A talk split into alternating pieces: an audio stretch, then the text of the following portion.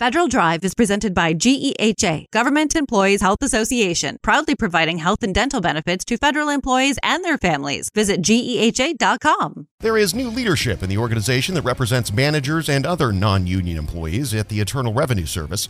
Kelly Reyes was named as the Professional Managers Association's new executive director last week. She replaces Chad Hooper, who left the organization this past summer. Reyes previously served as PMA's national vice president, and she's here with us now to talk about the new role. Kelly, first of all, congratulations, and definitely want to talk about some of your priorities for PMA. But but it, get us started, if you would, by talking just a bit about your background, both at the agency and at PMA, and the pathway that led you up to this point. Well, thank you. I'm excited to be here. So, you know, before I came to the IRS, I had a career as a principal of a school, and I was also an adjunct professor for a private university. My husband and I, we owned several businesses, very successful businesses, and I was also a speaker for educational workshops. So I really came from a place of wanting to make an impact and be a part um, of people's lives. When I came to the IRS, I came because I had a life change with my mom, and she um, was having going through Alzheimer's, and my sister lived in Austin, and I temporarily relocated to help her. And that's when I came on board IRS temporarily. I had only planned to work there for just a few short years and then go back to Arlington with my family. But before I knew it, my family wanted to locate to Austin. And 14 years later, I was still there at the IRS. I was served as a IRS manager for 10 years. I was a frontline manager, a department manager, and a territory manager, and I loved every minute of it. I had the opportunity to learn about government leadership and to manage from many different perspectives as I worked in different business units across the IRS. I was mentored by some amazing executives and senior leaders, and these rich experiences and the knowledge that I gained from them and my leadership skills, I really think those are the things that helped prepare me to be the executive director for PMA. So now I'm eager and I'm ready to take on the challenges of our managers and to grow PMA into uh, a strong voice that will lead our association into the future. And I imagine the, the fundamental goals and objectives of the organization aren't going to change much here, but what do you really want to emphasize in your leadership role here? You know, there's some big concerns that keep getting elevated. One of them is the compensation for managers they really want a fair and equitable compensation that's reflective of their um, performance. Uh, we would really like to see um, that the IRS come in and revamp that system. You know, the pay band system is really made up of three different pay bands, and that is their their compensation is based on this performance. PMA supports the reform uh, to make sure that the pay is fair, that it's fully funded, and that it's equitable and that it really truly rewards their performance. We're hoping to see that it's going to be transparent, that's going to be well communicated, and it's going to provide the avenues managers need for advancement. We also want to make sure that the performance ratings uh, are not just solely based on their mid year or their annual discussion. We want to see the managers get consistent feedback throughout the year and counseling for their rating periods you know, managers and even non bargaining unit employees, they should have a process to grieve their performance appraisals when they don't see uh, what they should be seeing. And right now, the only one they can grieve to is the people who approve the performance appraisals. So we would like to see a change there. Uh, we would also like to see that the performance awards uh, that they get um, shouldn't be denied to managers or non bargaining unit employees when they reach their pay gap. So there's lots of things to look at uh, for that, but we also want to see management development.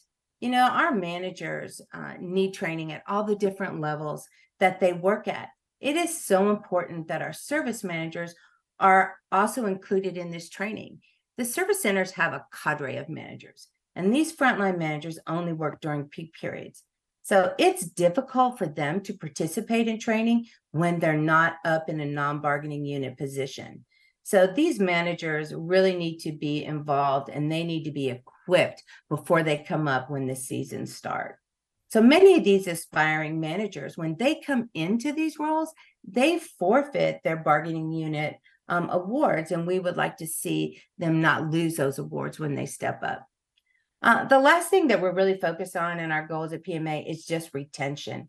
The IRS really needs to consider putting managers in place, uh, putting the measures in place that will attract and retain good managers. Larger performance bonuses for them uh, would go a long way in helping keep these managers, especially since the responsibility that they gain when their manager is not necessarily commensurate with their pay. To retain managers, we have to have a program in place for them for, to encourage them to return and to encourage them to seek the permanent positions when those are announced. If I can step back a bit to the pay reform issue that, that you started that last answer with, for people who aren't tracking this issue, can you just tell us a little bit about what you see as the deficiencies in the current pay system? Well, the managers, they're they're subject to this alternative pay. It's the IR pay band, and it's made up of three pay bands.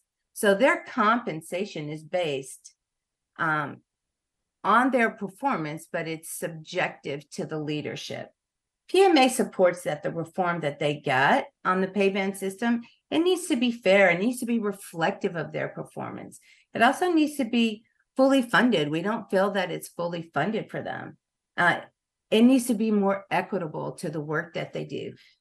In the um, performance management review board, many times there are people reviewing uh, the annual appraisals that managers do, and they're not familiar with the work.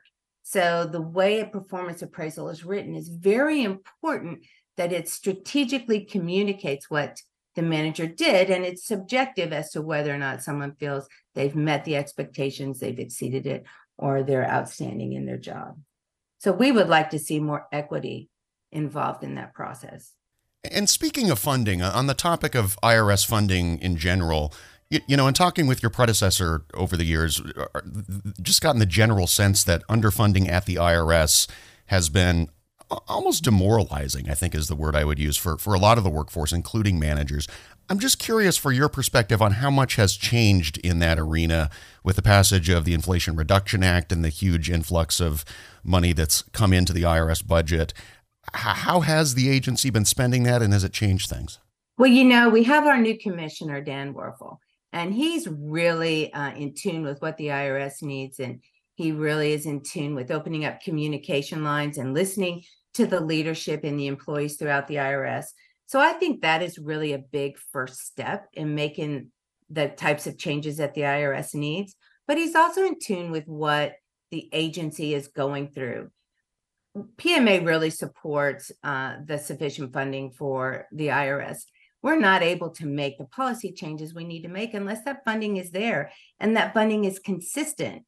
PMA will always support and ensure that the IRS receives what it needs to carry out its mission and to be able to uh, fulfill the mandates that are handed down by Congress. IRS funding has to be ma- maintained. But not only that, we also need to make sure that the annual and on time appropriations are received. IRS supports the consistent funding and the budget reform. I think one of the biggest problems we feel is that we keep getting caught up in these continuing resolution and these shutdowns and these across the agency board budget cuts. They're really counterproductive and they cost the taxpayers more money in the long run. You know, when you think about it, there's not a private business out there that would survive or even thrive if their budgets were reduced without regard to their programs, the priorities they've set, and even if their financial planning was subject to, you know, annual political whims or or complete shutdowns. The federal sector, this system leads to inconsistent hiring and staffing. It leads to processing backlogs, which we all saw in the news. And it also, most importantly, leads to the inability to deliver the customer service that we feel our citizens deserve. Kelly Reyes is the new executive director at the Professional Managers Association. We'll post a link to this interview at federalnewsnetwork.com. Leadership today, especially within the federal workforce, is being tested more than ever before. As the Cybersecurity and Infrastructure Security Agency's Chief People Officer, Elizabeth Kolmstetter sees a focus on people as absolutely crucial to her leadership style. Kolmstetter joined Shane Canfield, WEPA CEO, to reflect on her years of experience leading in the federal human capital space. Hello, and welcome to the Lessons in Leadership podcast. I'm your host, Shane Canfield, CEO of WEPA. Today I'm joined by Dr. Elizabeth Kolmstetter, Chief People Officer at the Cybersecurity and Infrastructure Security Agency. Elizabeth, welcome. Thank you. Great to be here. In your current position at CISA, one of your responsibilities is ensuring a people first culture. Explain what that is and, and what's the role of leadership in creating and shaping that culture? Yes, at CISA, really paramount to our culture is a people first driven aspect so that we are really looking at how do we accomplish our mission through our people. And in order to do that, we really value our people. We want them to feel empowered and supported and uh, respected, and also that their managers care about them. So, well being is important, psychological safety in the workplace is important, so that all voices and ideas are heard. So, I like to call it our North Star. Having a people first culture really starts with the people in order to get our incredibly difficult mission accomplished. In terms of leadership, which is a great question, I think we all know that culture is really driven by leadership and the, the behaviors that we allow and we, uh, you know, uh, reinforce in our leaders. So we really work at making sure that our leaders are bringing out the best in their people every day. So again, that they feel they can bring their voice, especially an opinion that might not go along with the majority of a group, so that we get that diverse perspective. We get those different ideas and experiences and that's really where we find that it's important that leaders are purposefully bringing out their talent on their teams to enable our mission. Yeah, excellent. We're, we're going through a, a culture project at our work. Now. Oh, great. Yeah, it's, um, it's been six months in the making and it's going really well, but it is work. Yes. And it requires from the top down. So I'm, I'm also involved in that. I hear you. Great. Throughout your career, you've piloted many different talent management programs, including at NASA, the CIA, the FBI, just to name a few, and you have an amazing career. What have you learned, or how have you might have changed along the way in creating and leading those programs? Yes, and I, I, I am so honored to have had a career in public service across multiple federal agencies, always in the realm of human resources and workforce performance. And I think because I study organizations and people in them, I've come to realize, particularly in the federal government, that many of our programs are really grounded in the industrial era thinking. That this is organizationally structured in a hierarchy with boxes and lines on charts, uh, with the center being around jobs and what do we need to get this job done in terms of skills and training. And what I found is that we're really not in the industrial era anymore, where we would promote the smartest people who knew that work and they would then tell the people on their team how to do things and oversee that work. We're now in a digital era and the information era where work gets done collaboratively across geographic boundaries and certainly across org charts. So uh, we like to call it networks um, or hierarchies, and we really need to, again, unleash people so they can find those other people who are working on similar problems or have the right ideas. And so I really like to think of our work now in the talent programs being human centered. It's more about the user and the experience than about the rules and regulations. So, although we have to have rules and regulations, certainly in human resources, is that person experiencing what they need and getting what they need for their role at that time? So, not so much on the job, but on the person. So, for example, we're recruiting. What's the applicant experiencing? Because if they're not having a good experience with our organization from the time we're recruiting them, they're going to go work for somebody else. Same thing with like first time supervisors. We know they need certain training, but telling them to sit in a class for one week and then hope a year from now they'll remember what they learned to apply, that's not really human centered. The human centered is what do they need when they need it? And building modules or, or just in time training and bringing that to the people, to that user as they need it. So that's really, I think, the most important focus of talent programs today in this era to enable the workers to be the best they can be in their, in their roles. Excellent. New thinking. Um, This is always an interesting question. Has there been a time when, as a leader, that you've made a mistake? And what is that? And um, I think most important, what did you take away from that? What did you learn from that? Well, I kind of chuckle because I think as leaders, we have to learn to recognize our mistakes, admit our mistakes, and that they are opportunities to learn. And so uh, I've had to do my own self reflection on, on making mistakes and when things don't turn out the way that I expected them to. Um, makes me think of a time when I was at the Transportation Security Administration and I was a supervisor. And I was really embroiled with my program. I was the technical leader of it. I understood it. I'd run it for years. And I was making a briefing for a decision that had to be made about this program that was very near and dear to me. And I presented the briefing uh, to one of the very senior people in the agency. And I think there are about 20 people in the room.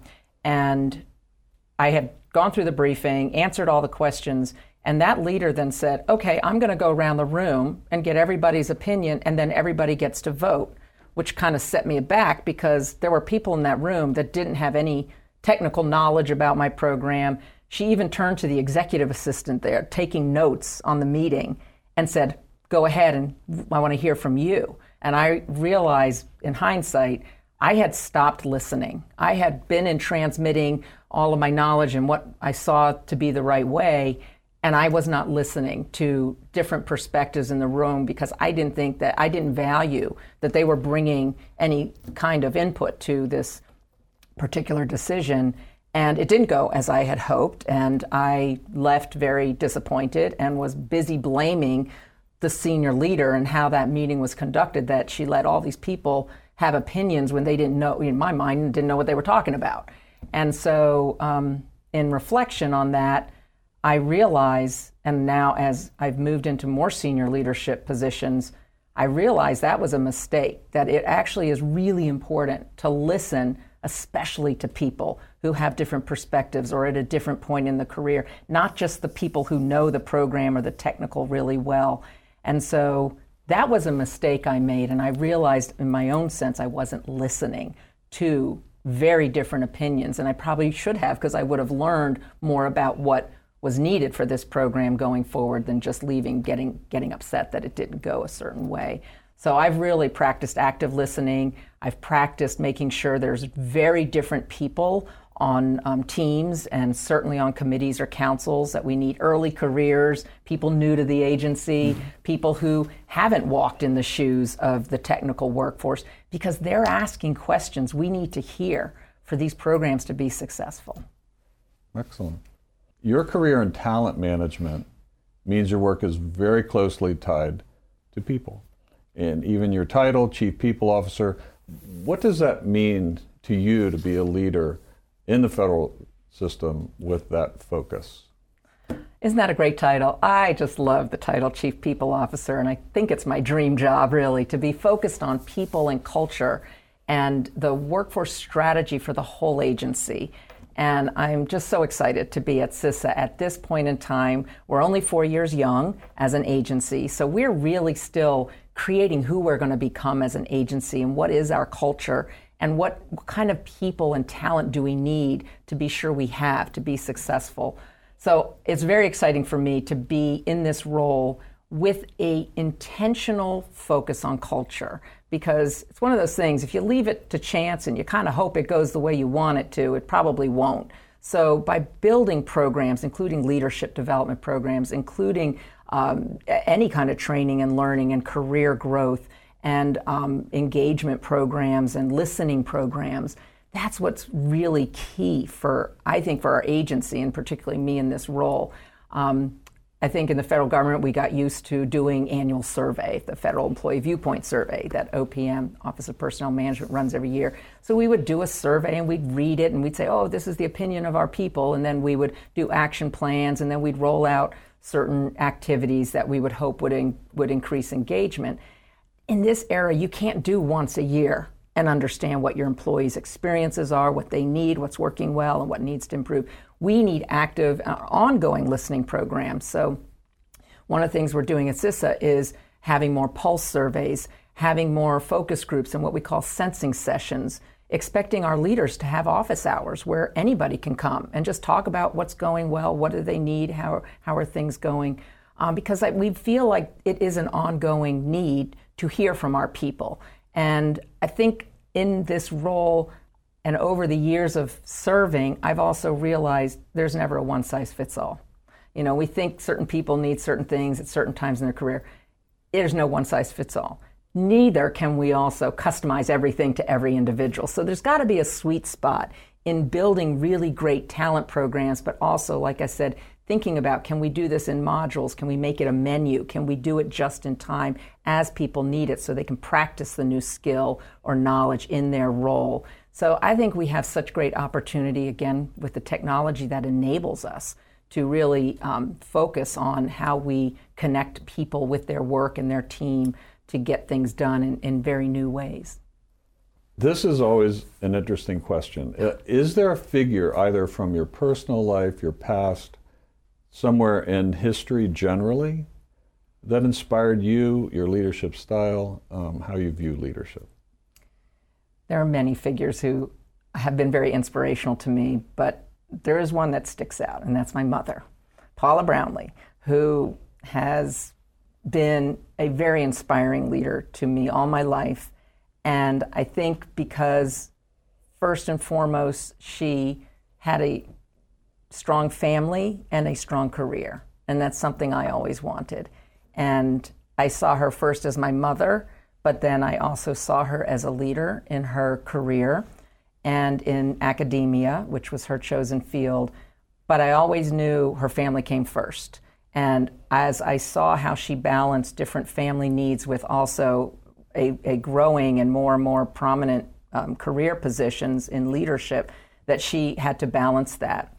And I think I learned from her that you can have both. You have to you have to focus on different things through your career um, and through your life, but that you don't have to trade one for the other. Um, I've been married, happily married for 32 years, and I'm a mother of twins who are almost 24 years old. So, and I've had a great career in public service. So I think that having her as a role model has really helped me um, find my own courage, find my own confidence, and find my own voice in how I can prioritize the things that are most important to me so that I can actually balance both family and career and you're doing it well. You're Thank uh, you. having known you now for seven or eight years yeah. um, and worked alongside you.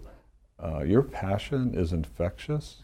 Thank you. Your uh, intelligence and, and the thoughtfulness with which you approach uh, all of these issues. It's, uh, it's an honor for you to be here, and thank you for your time. Thank you very much. I'm Shane Canfield, CEO at WEPA, and until next time, have a great day. Find the full podcast and future episodes of Lessons in Leadership on the Federal News Network app and anywhere you enjoy your podcasts.